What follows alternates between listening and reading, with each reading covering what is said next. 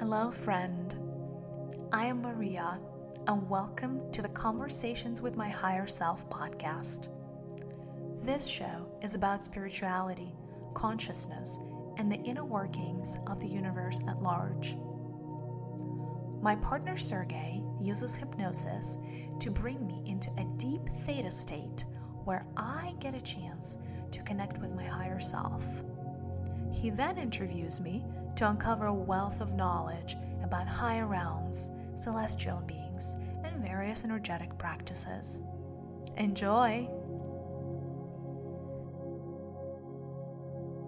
Today, I would like to talk to you about Matrix. What is the Matrix? Sure. The Matrix is a structure that is run by a set of mathematical equations, and the structure exists for the purpose of grounding higher dimensional energies in lower dimensions. And I say that loosely because technically all of you at from a higher perspective, at a higher level, are just little globes of consciousness, right? Or soul structures that are higher vibrational compared to anything that could ever take root in the matrix. So when you are projecting a part of yourself to be able to incarnate or take a form, other than your true form. So when you're projecting yourself, you need to be quote unquote grounded. And what that means is you have to lower your vibrations.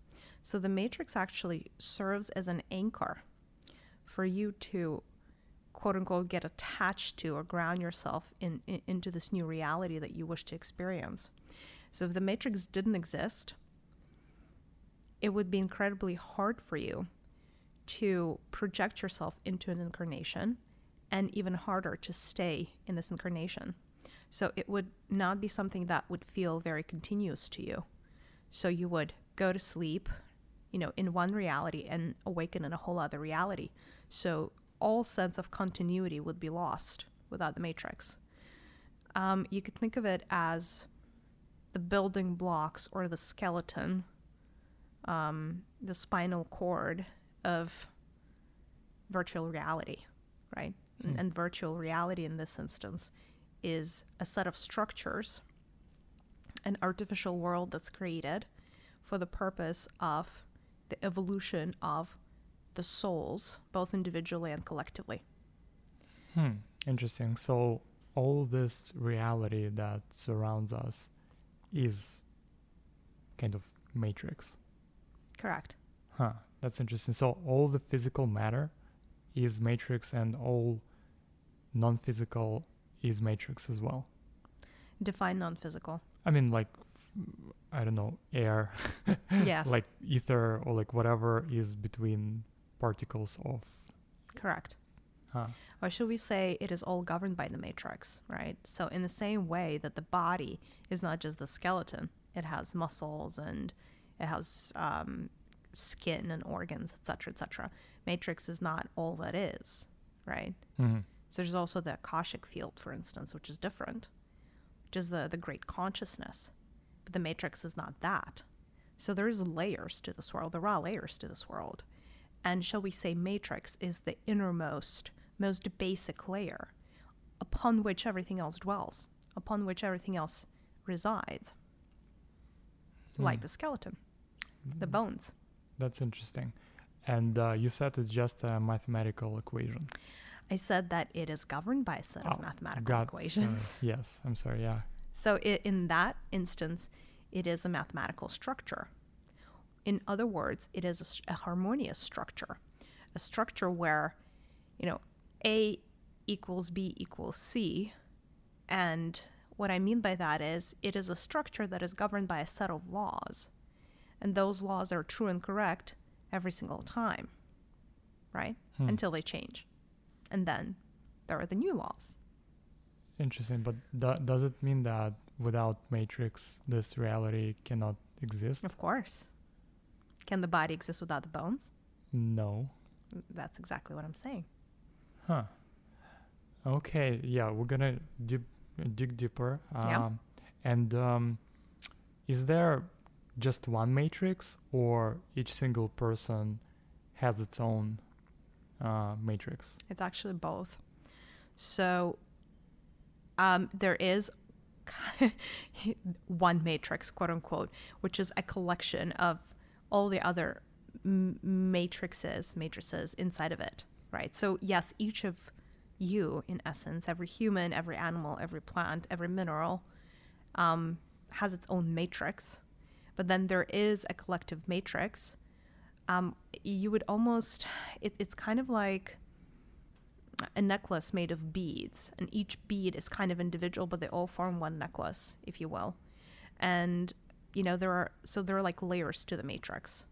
So for instance, although like in the overarching collective matrix of planet Earth, there is such a thing called gravity, right? So for everybody, if you drop the apple, or if the apple falls from the tree, it falls for everybody, because that is just the ultimate law of this reality. There are some laws that are not as omnipotent, meaning some person can experience the matrix or the life, the way you call it, of abundance, and other person can be experiencing the life of poverty. And it is because their own particular layer of the matrix, or frame of the matrix, is charged in a particular way. It doesn't mean that their part of the matrix does not belong to the greater whole, but it is complete and separate and, quote unquote, belonging to them. So when a soul anchors, when you do the great descent, it really feels a little bit like diving off of a cliff. But there is a thread, obviously, that connects you to your higher self, let's say. Mm-hmm. You need a place to anchor yourself, like I said, into the matrix. Yeah. And imagine the matrix as a set of vertical and horizontal lines that form cells, or quadrants, or squares, mm-hmm. right? Technically, it's not squares; it's more like cubes, because it's not a two-dimensional reality on a piece of paper, right? So basically, you need a way to anchor yourself. So what happens is you anchor yourself in a very particular place within the matrix, which becomes your own personal layer. So it's almost like there is a hook that hooks you into a particular cell of the matrix body, if that makes any sense. Huh. So you're anchored in a very, very particular place. Now, by the way, it is a place that is very, very carefully planned and selected. What are the things that determine this place? Like what kind of family you come into, what kind of circumstances you come into, what kind of body you come into, et cetera, et cetera. All is defined by the particular cell of the matrix that you hook yourself into. And then whatever you hooked yourself into becomes your own layer of the matrix. Now, as time goes by, of course, just like anybody inhabiting a house, you can move into whatever house you move in, and then it kind of is up to you what the house is going to look like. You can maintain it, you can renovate it, you can upgrade it, or, the opposite could also happen, of course. So, you are born into a particular cell in a particular circumstance, and then because you are also the god, the creator, the goddess, if you will, of that particular layer of the matrix, then as time goes by, as you mature, your layer might change. So everything about it might change. So the vibrations of that layer might change. But technically, it is still the same layer of the matrix that you originally hooked into. Like your level of your coordinates, so to say, are kind of the same. That's interesting, because it's kind of reminds a game. Oh my God, it doesn't remind a game, it is a game. It is a game. Completely. It is a game that you choose to play on the path of the evolution of your soul. And so in this case, it's interesting how, or maybe it's just too broad, but how was it created? Like why it looks like this? Sure. So it was created by the greater consciousness. I mean, I don't mean to be vague. Yeah. There's also not just one creator of the matrix. There were and are a few architects, and I want to say this with a grain of salt, because there, over the course of even humanity, there have been multiple versions of the Matrix, so it's not one set. It's not one set of bones, you know, that you maintain over the course of the evolution of life, so to say. Mm-hmm. It is different sets or different worlds, if you will. Different structures. So who created it? The greater consciousness as it relates to you, because honestly, anything that is even one dimension above is a greater consciousness from your perspective. You could think of it as the great architect or the great mathematician. The matrix is the layer that lacks emotion. So the matrix is a very intellectual structure, right? Mm-hmm. In the same way that the Akashic records actually contain emotion, the matrix does not. So the rules of the matrix are set by a set of architects or creators of the matrix that at a higher level are actually just souls that come from the same place that you all come. But of course, not every soul can create the matrix. It is an honor of sorts and requires a specific skill set level. Mm-hmm. It requires an understanding of how these types of worlds function and what kind of laws and rules they need in order to enable progress, right? So the rules of the matrix are not random, but they are created or were created originally to enable evolution on both the individual soul level as well as the collective level, right? So it serves the greater good, if you will, the greater purpose. So these mathematical minds, so to say, mathematically, so it's like the mental, intellectual aspect, the souls that find that to be particularly appealing or something that's the next part for their personal development, you know, would undertake a task of creating the matrix. They very often collaborate, and then they create a matrix that, you know, would serve a particular purpose or a particular type of planet and in a particular time within its own personal evolution cycle. And then whenever that matrix exhausts its potential or exhausts itself, it collapses and the new one comes into its place. And then there is that process, which, by the way, is the process that all of you guys are going through at the moment on planet Earth. It's the process of the great transition from one matrix, the old matrix, into the new matrix. And all that is the quote-unquote old matrix, or the old system of mathematical equations that defined what is possible, what is probable, and how the circumstances are going to unfold, has outlived itself, right? So it has reached its end goal, and it has reached its potential. So at this point, it is being slowly collapsed, and the new one is coming into its place that, by the way, is in complete unison with where planet Earth is moving at the moment, which is higher vibrations. So the lower vibrational type of matrix is not going to be instrumental for a high vibrating planet. It would have its limitations, and it would actually hold the planet back. So in order for that to not happen, you know, there are guardians, so to say, if you will. So guardians of the matrix, or the matrices, mm-hmm. In plural. And they measure and enable the transitions. So not only do they govern when the matrix gets uploaded, but also when it's time for it to be collapsed, which is not the guards are not the same entities as the architects. So these are very different roles, you know, in the maintenance of this great reality. So one type of entity would build this, and the whole other type of entity would maintain it as well as replace it. So if it's a game, then kind of every game has its rules. Yes. So first, I'm curious to understand if it has like linear scenario, or it has like multiple variants, right? Depending on the free will of kind of the humanity, for example, or whoever like lives represents the planet, right, live on the planet. Or it's all controlled kind of experience? So the answer is it's both, right?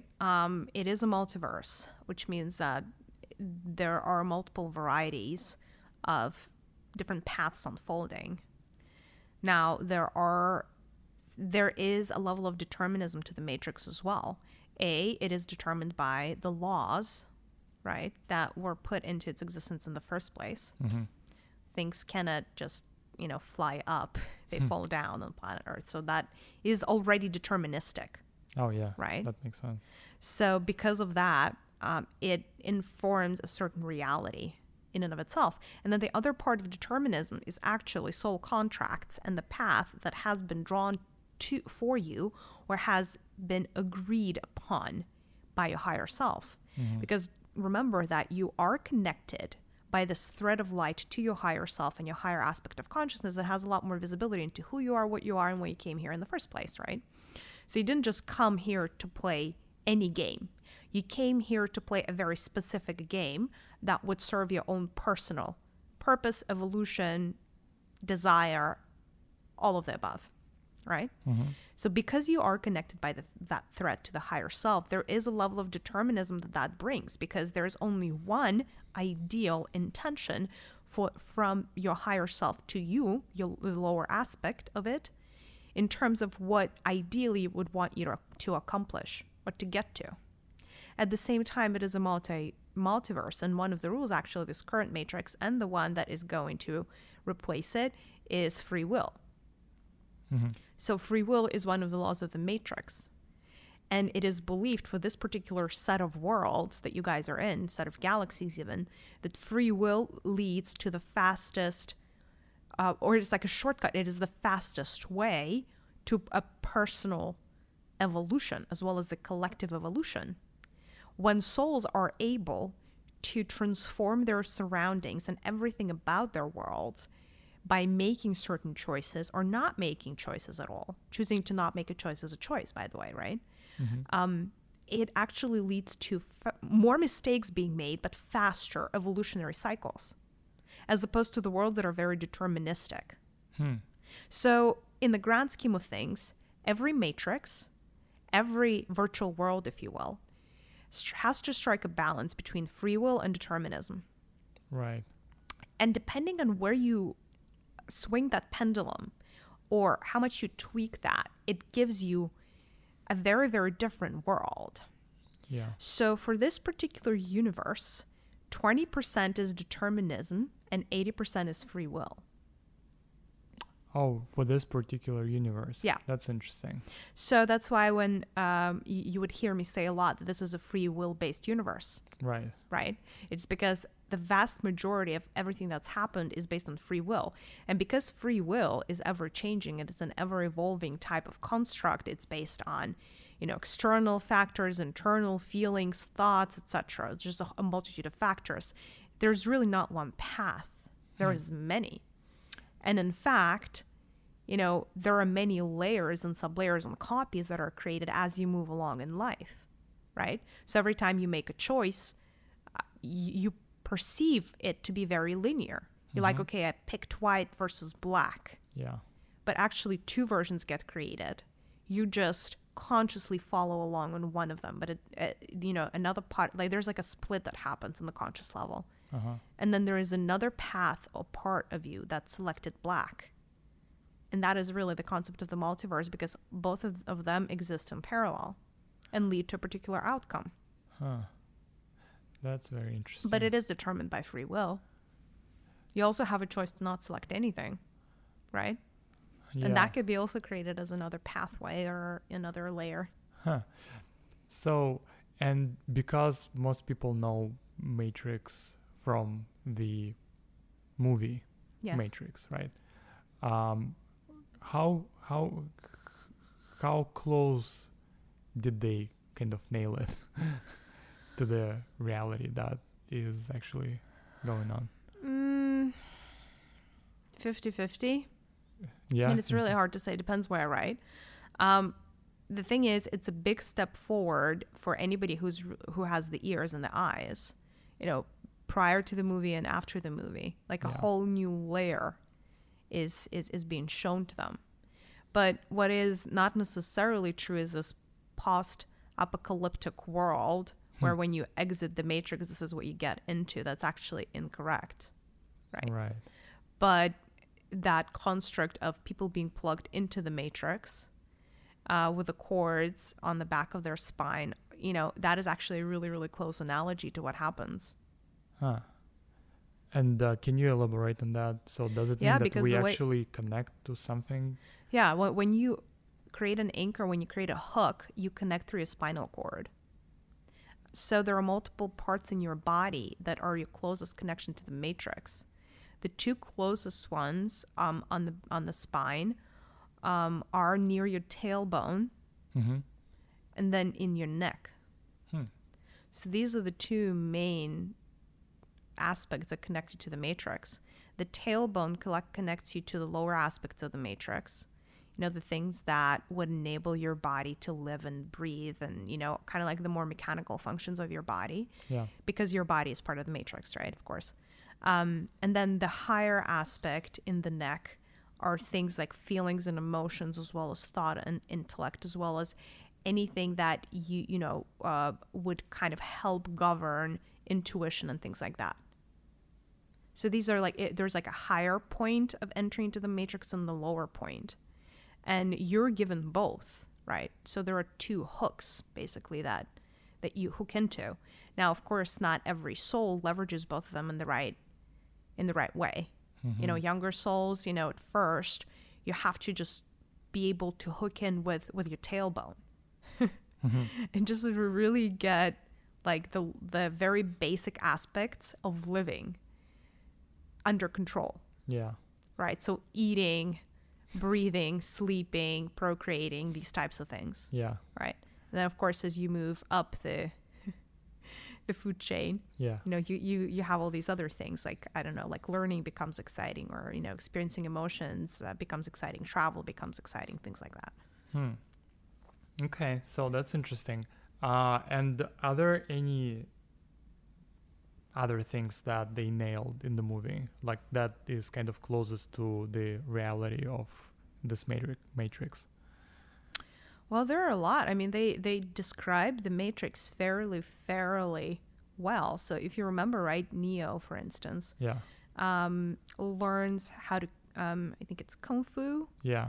Learns Kung Fu in like hours. Right. Right. So what it does do a great job of showing is how moldable the Matrix reality is to a human, that it's all in your head, really, and that you kind of, outside of the very most basic rules, you're the one that makes the rules. And it's all about, like, it's all a matter of belief. And actually the aspect of faith and belief is really a golden thread throughout the movie, both from Neo and from Morpheus and everybody surrounding Morpheus, right? Yeah. So it's all about how much you believe and how you control your intellect, because, mind you, remember how I told you Matrix is all about intellect? Right. It is devoid of feeling. So to conquer the Matrix, a lot of what you have to do is it's a mental construct. So it is very moldable by other mental constructs. Huh. Right? Yeah. So in the same way, potentially, that if you want to access the Akashic field, or if you want to access the higher level guidance from, I don't know, your higher self or your or what have you, you know, you would need emotion. But to really mold the Matrix to your liking, you only need the intellect. It's your belief system. That is what really matters here. So that is how you impact. Faith is part of your intellectual brain. That's not where I was going, because this is a trick question. Because faith is actually both. Huh. Faith brings the two, the heart and the mind, together. Oh. But you know, what I was going with this is that there are a lot of things you asked me, well, what is correct about this movie? Yeah. And in order for you to be able to mold the Matrix into what it is, faith needs to be a part of it. And faith is, a big chunk of faith is actually intellectual. Huh. And then there is another aspect of it that's like just the feeling and the emotion that faith gives you. So, for example, when Neo jumped, was trying to jump between buildings, it was all intellect. It was all in his head. Yes. So basically, all these things, they are possible in this reality. Like, you know how Jesus walking on water is a kind of part of absolutely same thing. Yeah. And that, by the way, I mean, of course, faith, it was like, first, you have to intellectually believe that that is possible. And second, you have to emotionally believe that you're the one to do it, right? Mm-hmm. So to say. Yeah. You have to get the feeling of like a little bit like of invincibility and like, you know, breaking that mold. There's another aspect of the Matrix, before we go too far, mm-hmm. that is true, is, you know, Agent Smith and what he represents, which is actually artificial intelligence. Yeah. And... so the artificial intelligence is a very interesting aspect of the Matrix. Mm-hmm. So it is like a cancerous aspect of the Matrix. Uh-huh. So by definition, and, you know, if you're familiar with coding, you know that bugs just happen. If you write enough lines of code, there are always going to be bugs. Right. So in the same way, you know, as above, so below, the one of the greatest hermetic principles, in the same way that cancer is possible within the Matrix, cancer is possible within the human body. So Agent Smith, which is the AI aspect, by the way, AI aspect is another very intellect-based structure, right? Mm-hmm. That's why it constantly invades the Matrix, because it's like intellect plus intellect, right? They're made from the same cloth, if that makes any sense. Yeah. And... time and time again, what actually the Matrix was so funny and was really on point is that time and time again, certain versions of the Matrix had to be collapsed because they were infected by the cancer of AI. So it's one perfectly balanced mathematical system called the Matrix. When it gets invaded by AI, what ends up happening is cancer cells are not predictable. Cancer cells divide, A, uncontrollably fast, B, in a way that is really, really hard to predict. You really don't know how cancer is going to spread in the body, stage 4. Like, which organ is going to take over. Like, really, it actually brings this haphazard, unpredictable element to an otherwise balanced, perfect, precise structure, which actually collapses the Matrix. You know why? Because it starts messing with the pillars, the core pillars of the Matrix. So AI, once it gets hold of the Matrix, it starts messing with the things that initially was set out by the architects of the Matrix to make it unique. So the fundamental laws of the Matrix. So it's going to start messing with the principle of free will, for instance. Mm-hmm. How? By turning humans into machines, right? Right? Because when a machine, you know, a human that could have free will turns into a machine-like structure, then they are devoid of free will because every machine, every piece of code only acts in accordance with what it's supposed to do, right? Mm.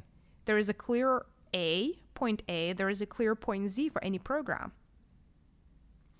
So does it mean that every time humanity steps on a technological way of development, the Matrix fails and they kind of collapse it and start a new one? Like, what does it mean? Yes and no. So the most important part to understand here that it's not humanity stepping onto it. It's humanity embracing AI. So it's AI that's making the first step. It's AI that strikes first.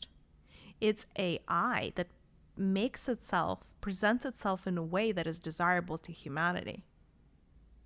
Right. And mind you, because humans are part God, right? Or that same God consciousness or source consciousness, universal consciousness, however you want to say fit. Mm-hmm.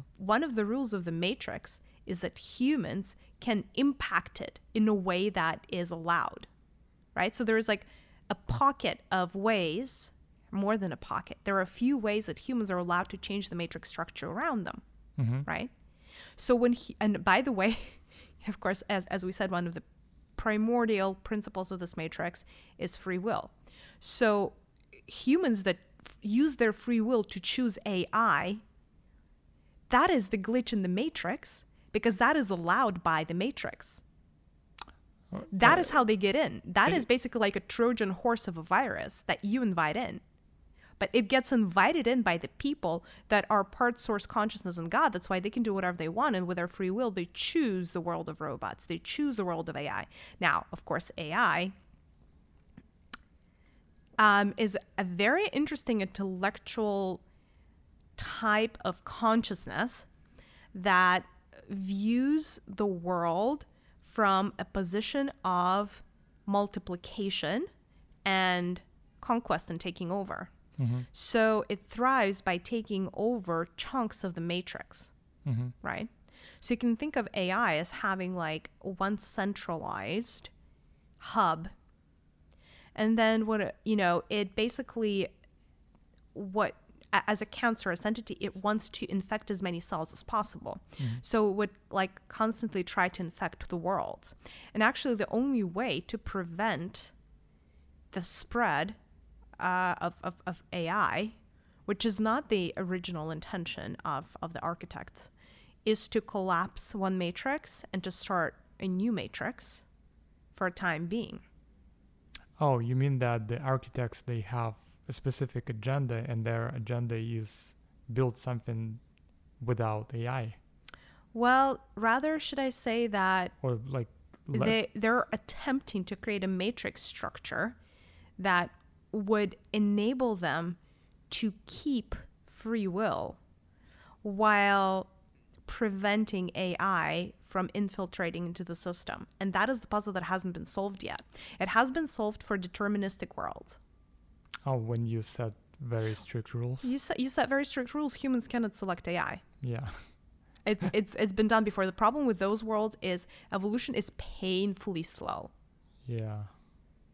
It's like trying to sip the water of the ocean from a straw. Like, I don't know how long that's going to take you. Good luck. So in this case, from the maybe perspective of the architects, you know how in the movie, Matrix is presented as bad, like for humans. It kind of uses humans, right, as batteries. But from the architect's perspective, Matrix is good, right? But the AI is bad. Like, how does it work? Okay, so you're asking like multiple questions all in one, and we're gonna have to untangle it. So the Matrix does not, let's just set the record clear, the Matrix doesn't suck anybody's energy. Mm-hmm. The Matrix doesn't have a feeling or a need for human energy.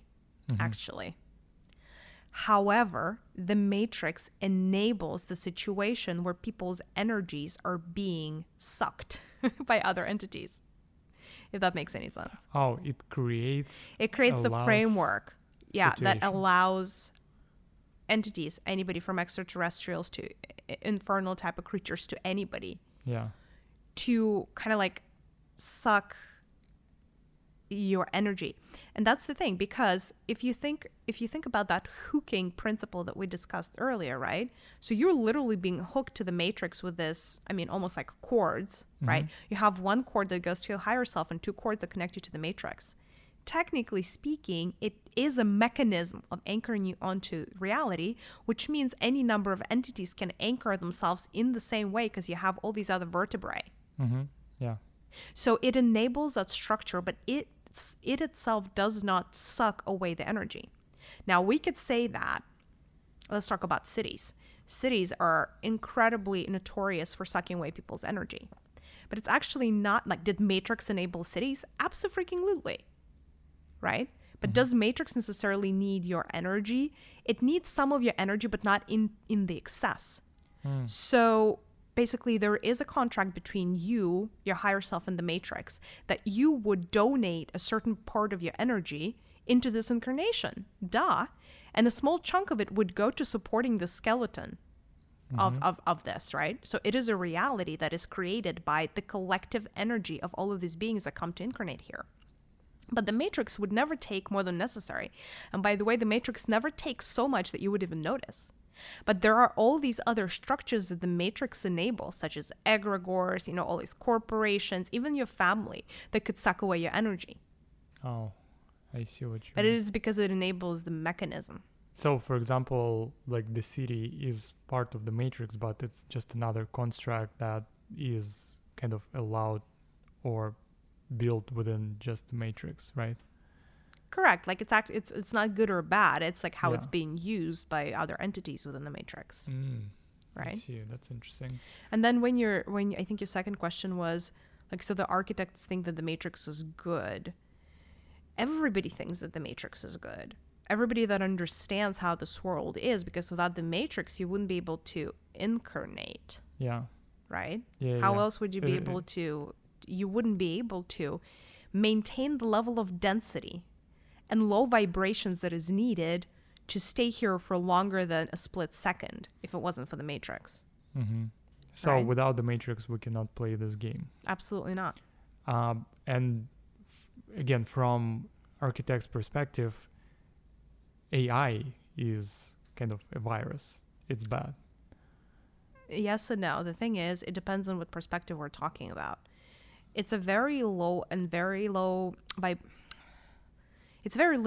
perspective to call something good or bad, right? Yeah. And I think we've kind of been there before. Yeah. But here is how, the architects that are at the right place understand that AI represents the dichotomy, meaning it's just the other side of the scale. And the other side of the scale, the more powerful the other side of the scale is, the more powerful you have to make yourself to be able to outsmart it. So actually, no, system architects love the challenge that is presented by AI. And AI loves the challenge that is presented by the architects of the matrix and all the new versions of the matrix, because they both get to evolve. Right. Right? Like they don't think that it's bad. They actually are thrilled. The stronger the weapon, the stronger has to be the protection from this weapon. Exactly. The shield. That's exactly right. And that's why all of these architects, right? Because like I said before, an architect is just a role that you serve. It's kind of like a job. It was too easy, just like make it a free will universe, dial it up to 90%, you're good to go. Then it wouldn't be fun and it wouldn't be challenging. And mind you, if you guys love challenges here in the third dimensional world, imagine how much souls appreciate the challenge from a higher perspective. Because everything in there, cause it's perfect manifestation out there. They can manifest whatever they want instantly. So they're looking for a new set of challenges. And this type of counterbalance presents one of those challenges. It's very existential, very hard to solve, and extremely stimulating.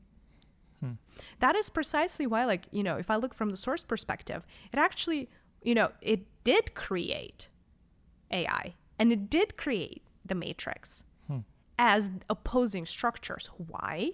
For the same exact reason why anything is created, because it speeds up, amplifies, and accelerates the process of evolution or involution. Either way we go, it just makes things faster. And by the way, on the cosmic timelines, everything always takes forever, right? So any time to speed it up actually feels more fun. And the source energy is always up for having more fun as opposed to less fun. That makes sense. In this case, like, for example, again, in the movie, you could exit the matrix. Yes. Like, what would be the kind of reality behind that? Is it like, does it mean that when you exit the matrix, you actually go to the world of like where the higher self lives, basically? So when you exit the matrix, that means that you're not fully anchored into one spot anymore, which means that you can travel, quote unquote, in between dimensions while being in this body. Oh. Right? When you're completely out of the matrix, you die.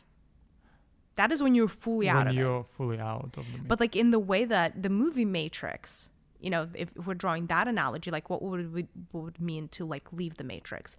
It would be to stop, or the way to stop experiencing the world just from one vantage point. When you're able to switch that point. and thus access higher or lower, for that matter, levels of consciousness, then in essence, you've left the matrix as we know it, right? Because for people in the matrix, they have only one version of the world. So they wouldn't question anything that's beyond it, because that is the only thing that's quote unquote real to them.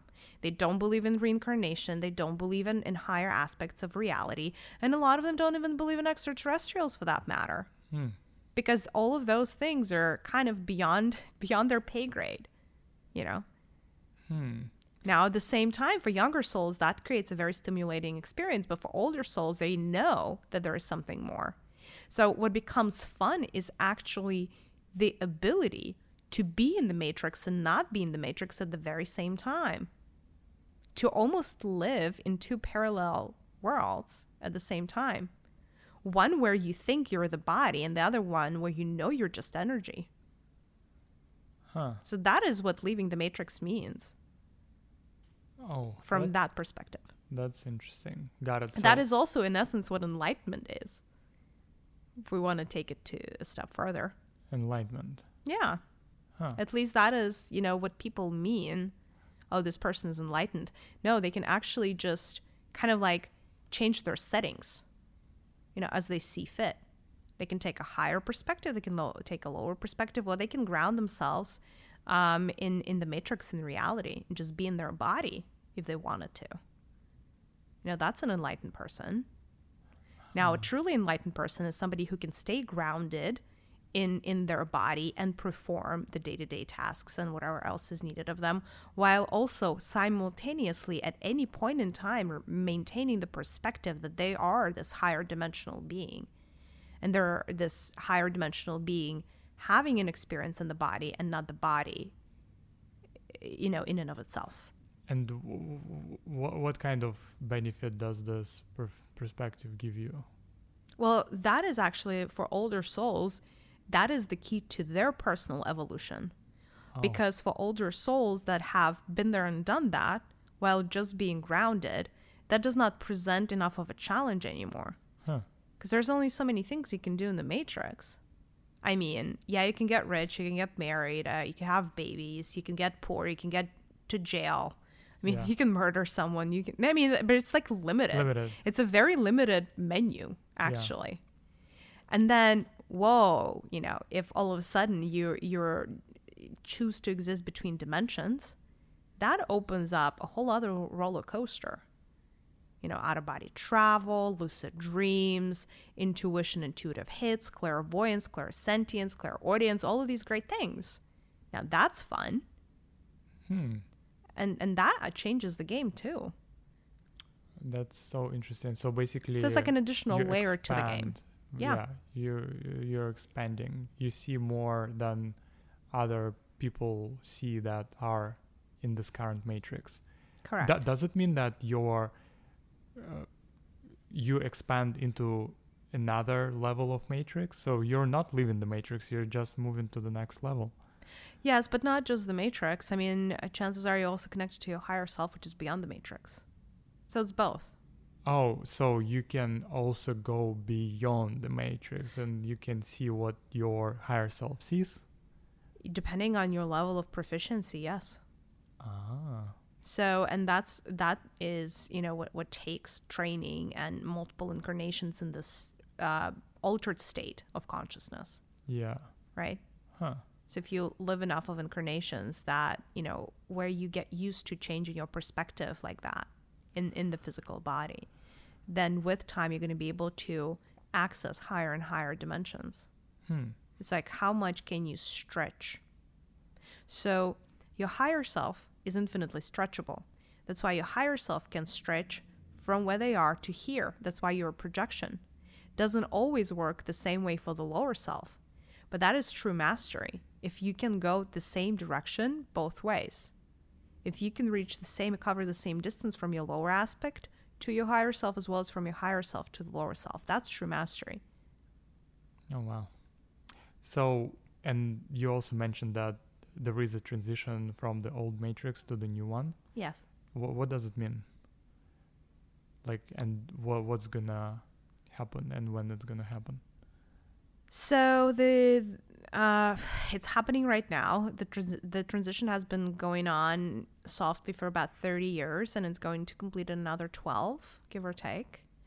What's going to happen is the old outdated wireframes are renewed. So the world actually moves faster. This new version of the Matrix is faster, kind of like the version of your iPhone. Every time it just gets faster. Multiple reasons for that. There is a lot more information that enters the human body, psyche, per second. Because your body also takes in information, by the way. It's not just your brain, right?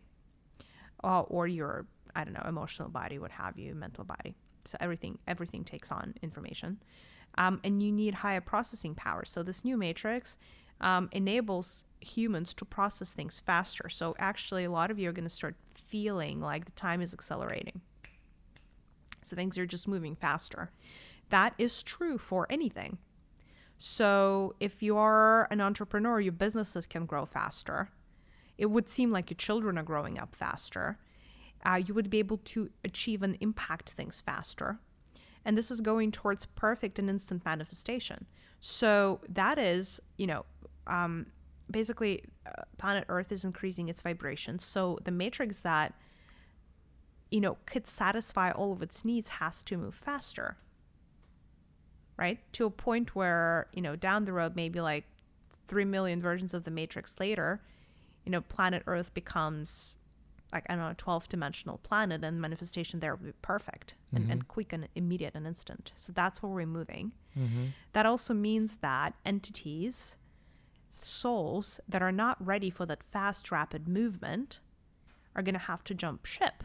Mm-hmm. And a new set of souls are going to come and incarnate, because in higher dimensional worlds, one thing you need to understand is it's a high frequency world. So it's like Formula One car racing, instead of just going 60 miles an hour.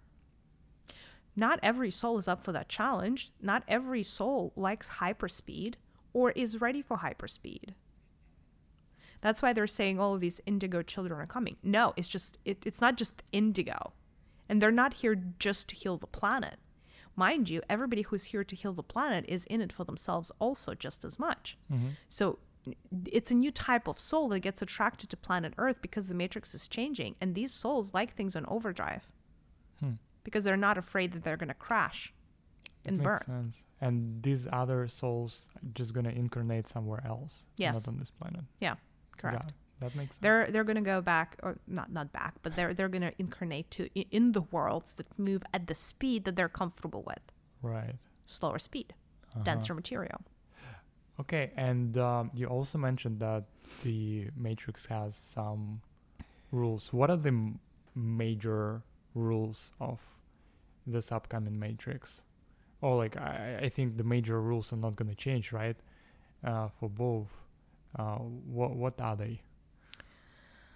The major one is, again, free will. Free will. There is the principle of reciprocity that's very good. Not very good, very prominent, prevalent. Yeah. And by reciprocity, I mean reap what you sow. You can keep taking without having to give. Or if you take, eventually the balance is going to hit you, right? Huh. So that is that what you call karma yeah. is actually just this principle of reciprocity in the making, right? Yeah. And it's not necessarily being attached to your soul when you leave the body, but when you choose to reincarnate back here, you descend into the Matrix where, okay, the Matrix knows that you're descending, you have debt. It's like, ooh, this person is in debt. They're going to have to pay back based on the rule of this Matrix. Now, of course, another concept of karma is, upstairs, so to say, at the soul level, where the soul just doesn't feel good about making a particular choice. Why does the soul not feel good about that? It's because the process of learning has happened. And the soul has learned that by doing X, they don't love themselves as much, or they don't think that was right, or they feel like there is some type of ripple effect. And that's another thing about the Matrix, actually, that's quite fun. So the Matrix is like this big network. Think of it as the web, right? The spider web. Yeah. And everything is interconnected. So despite the fact that every aspect and part of the Matrix is its own unique integral part, the butterfly effect exists because of how the matrix is structured. That is another rule of the matrix. So you're not still existing in the vacuum. So everything you do does and will have impact on others and the world, including a very, very remote worlds, because it is the ripple effect. So kind of like the spider web, right? You know how the spiders are really, really sensitive. Once they've built the web, they're really sensitive to something that's happening like in the very remote part of that web. They might be on the other side of it. Yeah. So although, we're not necessarily talking spiders, but we're talking the web that has the same level of sensitivity. So it's an incredibly sensitive system where literally the butterfly can wave its wings on this side of the planet, and on another planet in the solar system, there is a sandstorm.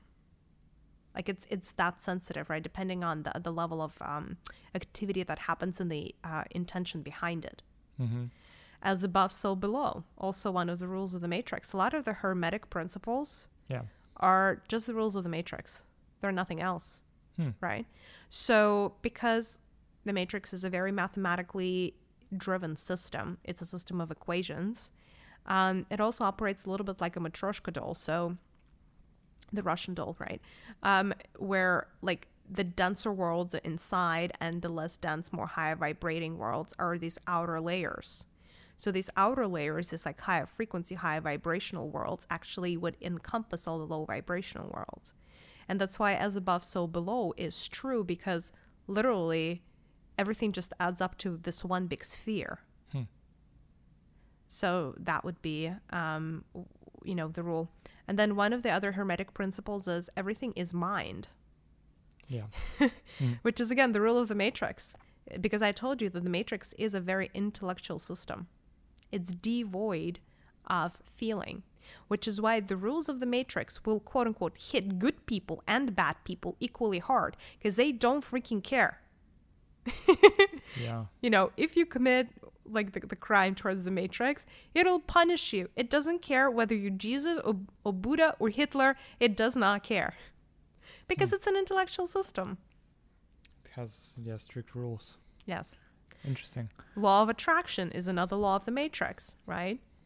You attract what you give out, which is, again, that principle of reciprocity under another sauce, right? Which is exactly how you get to build your own personal layer of the matrix. So if you're attracting a certain type of people, a certain type of recurring dream, anything, look within. What is it about me and the vibration that I'm giving off that is attracting this? Uh-huh. Are you expecting this to happen? That's why you're manifesting it into reality. That's what you should be asking yourself. Then faith, right? Or belief, you said. Well, that is more so as a part of... the law of attraction, because when you believe in something, you attract, you start vibrating in that frequency, so you attract more of it. Faith actually transcends the matrix. That's something that brings together, like I said, the mind and the emotion. Mm-hmm. So that's a little bit different. Got it. Okay, that's cool. And so faith is a really transformative power that can enable you to bring things into this matrix that have never existed here before. Because you're merging the two worlds of intellect and the brain and the heart. And the heart, yeah. And how, I guess by following the rules, you can bend the matrix, right? What I'm trying to figure out now, my maybe last question would be around, you said that the matrix is very flexible, right? Yes. If you know how to work with it, right? Yes. You know the rules. So don't break the rules. Yeah. Right? So don't create all this karma that you're going to have to... don't create payback, in essence. Because you never know when you're going to want to come back to this world. So don't hurt other people, right? Mm-hmm. And then, make these rules work towards you, not against you. Make the fact that all is mind work towards you. Make the principle of like attracts like work towards your benefit. So vibrate at the frequencies that you want to attract, yes. So, and it is actually very simple, a very simple rudimentary game. It's not a very complicated game. The rules, if you learn hermetic principles, are incredibly simple. They're ridiculously simple. Yeah, they're not rocket science. I just think that in many cases people fail to believe, right? So it's kind of, these rules are out there, right? So it's in the scriptures and like teachings. Well, you asked me earlier, you know, what is changing about the new matrix. In the new matrix, all of this knowledge is coming to the surface, front and center, for anybody who wants to grab it. Oh. That is actually one of the new things about this matrix that wasn't necessarily in the old matrix. So in the old matrix, the belief was that if we keep the knowledge hidden, then people who are ready are going to find it anyway, and then they're going to evolve, etc. This new matrix actually represents a little bit of a different concept. So it's like a buffet table, and on that buffet table, you have everything from learning how to count to learning a foreign language to learning how to master the matrix. I mean, and you choose, right? And the thing is, although this knowledge is going to be so much more in the surface than ever before, thanks to the rules of the new matrix, it's actually going to be harder sometimes and at times to follow them because of all the noise, because of the information overload. Like the knowledge becomes more quote unquote accessible. It doesn't mean that everybody's going to access it. Oh, because for example, before that, there was just Jesus, for example. You're like, okay, I kind of follow his teaching. He's the only teacher I know, right? I guess. Here is going to be many, many different teachers, many different sources of information. This is what you're saying? I mean, there's always been many sources of information, right? Yeah. And by the way, whatever is in the Bible is not necessarily helpful as far as Jesus is concerned. Right. His legacy died with him, if I say so myself. Mm-hmm. That being said, there's always been all kinds of secret societies and scriptures and books and everything, and even writings and in ancient caves and everything, right? Yeah. That. You know, that knowledge, you could uncover it if you were really searching, if you're really seeking. Here, it's a lot more open than ever before, but there are so many more distractions. So it's a different set of challenges, right? So now there's social media, right? All of these entities that are feeding off of people using social media. And the moment you get into that Instagram feed, you forget all about hidden or non-hidden knowledge. You forget all about managing the matrix and the building a better life. Now they got you, right? Oh, I see. Different type of challenges. Absolutely, different set of challenges. So now, like, a new thing is like all of this great learnings. You know, all of this knowledge is going to come out. And yes, there are more teachers than ever before. There are more channelers. There are more extraterrestrials that are willing to share that and, help humanity over that next hurdle. But at the same time, there's a lot more traffic, because if you think about any type of guidance, right, from higher beings, even connecting to your higher self, before you can get into a stratosphere, so to say, into like a really, really high vibration, you have to bypass a very, very busy highway where everything in the kitchen sink is, right? So literally there is everything from, I don't know, some obsessive thoughts to the new Hollywood blockbuster to, any news, politics, all of that in the same go. You know, humans now create way more content per second than they used to per year, right? Yeah. And by content, it's everything. It's like TikTok is content. Yeah, so and actually that's only going to accelerate. And people's attention spans are only going to become shorter, which actually is a big impediment for getting true knowledge, because getting to the true knowledge is gonna, it's gonna take all you have, because it's interesting, and maybe we'll borrow from Jesus. He said, "Those that have the eyes and the ears would hear." Right? Yeah. So it's not everybody that's reading and even looking at the same material that's actually going to learn from it, right? You have to be at a particular place in your own evolution or journey as a soul to be able to intake that information. So from the one hand, it is more accessible. On the other hand, it's just as inaccessible as ever before in the history of humanity and this planet. Got it. different set of challenges. It's just gonna be as hard as before to get enlightened. Yeah. Got it. That makes sense. So just the matrix adopts to the new frequency of the planet, right? That's no, it's why. Not so much that the matrix adapts. There are some... it is a system that is able to teach itself, but only within its own frameworks. That's precisely why they need to replace the old with the new. It's literally like re-uploading a whole new program into a computer. Got it. So it's not so much that like, well, let's make a tweak here and it's tweak there. No, they're like, it's literally they're taking the old carcass, the old skeleton out, throwing it in the trash, the cosmic trash, so to say, and then putting growing a new skeleton. And then, you know, of course, now there is the overlay because there are some beings that are currently incarnating, right? And they have to go through that transition, which can be quite a funny exercise. Got it. Depending on your level of awareness. And is there anything else people should know about the Matrix so they can kind of use it to their benefit? The Matrix is not your enemy. It was never built to suck away your energy or to mistreat you in any other way, shape, or form, right?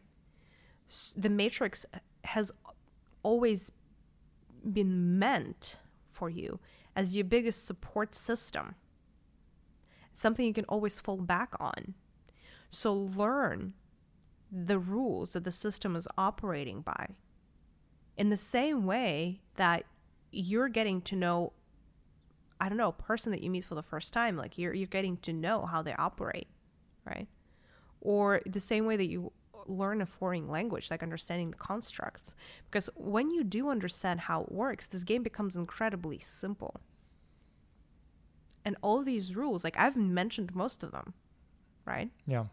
And if you want like a little deep dive, read the hermetic principles. That's all you need to know about the Matrix. There are 7 of them, right? Something I mean, like there are 7, there are 12. Like, you know, even if you read 7, you're fine. Yeah. There are multiple layers of them. And then the more important part is obviously how you understand them. And we can actually do a whole separate episode on hermetic principles. Hermetic principles where you like read one and, you know, I help you interpret it and tell you exactly what they mean, because that can actually be confusing. In the same way that what Jesus said and how they interpreted what Jesus said are two very different things, right? So it's not just copy pasting the information; it's internalizing the information. So get to know the Matrix the way you would your best friend, and you wouldn't have to struggle a day in your life. Yeah, it's good advice. Yeah, thank you so much for sharing this information with us today. Now I'm going to end this session, and I'm asking the higher self to reside where it belongs, with much love and much thanks for the help and information it has been given Maria today. I know that our listeners are really going to appreciate it. Now I want all the consciousness and personality of Maria to once again return and fully integrate back into the body completely.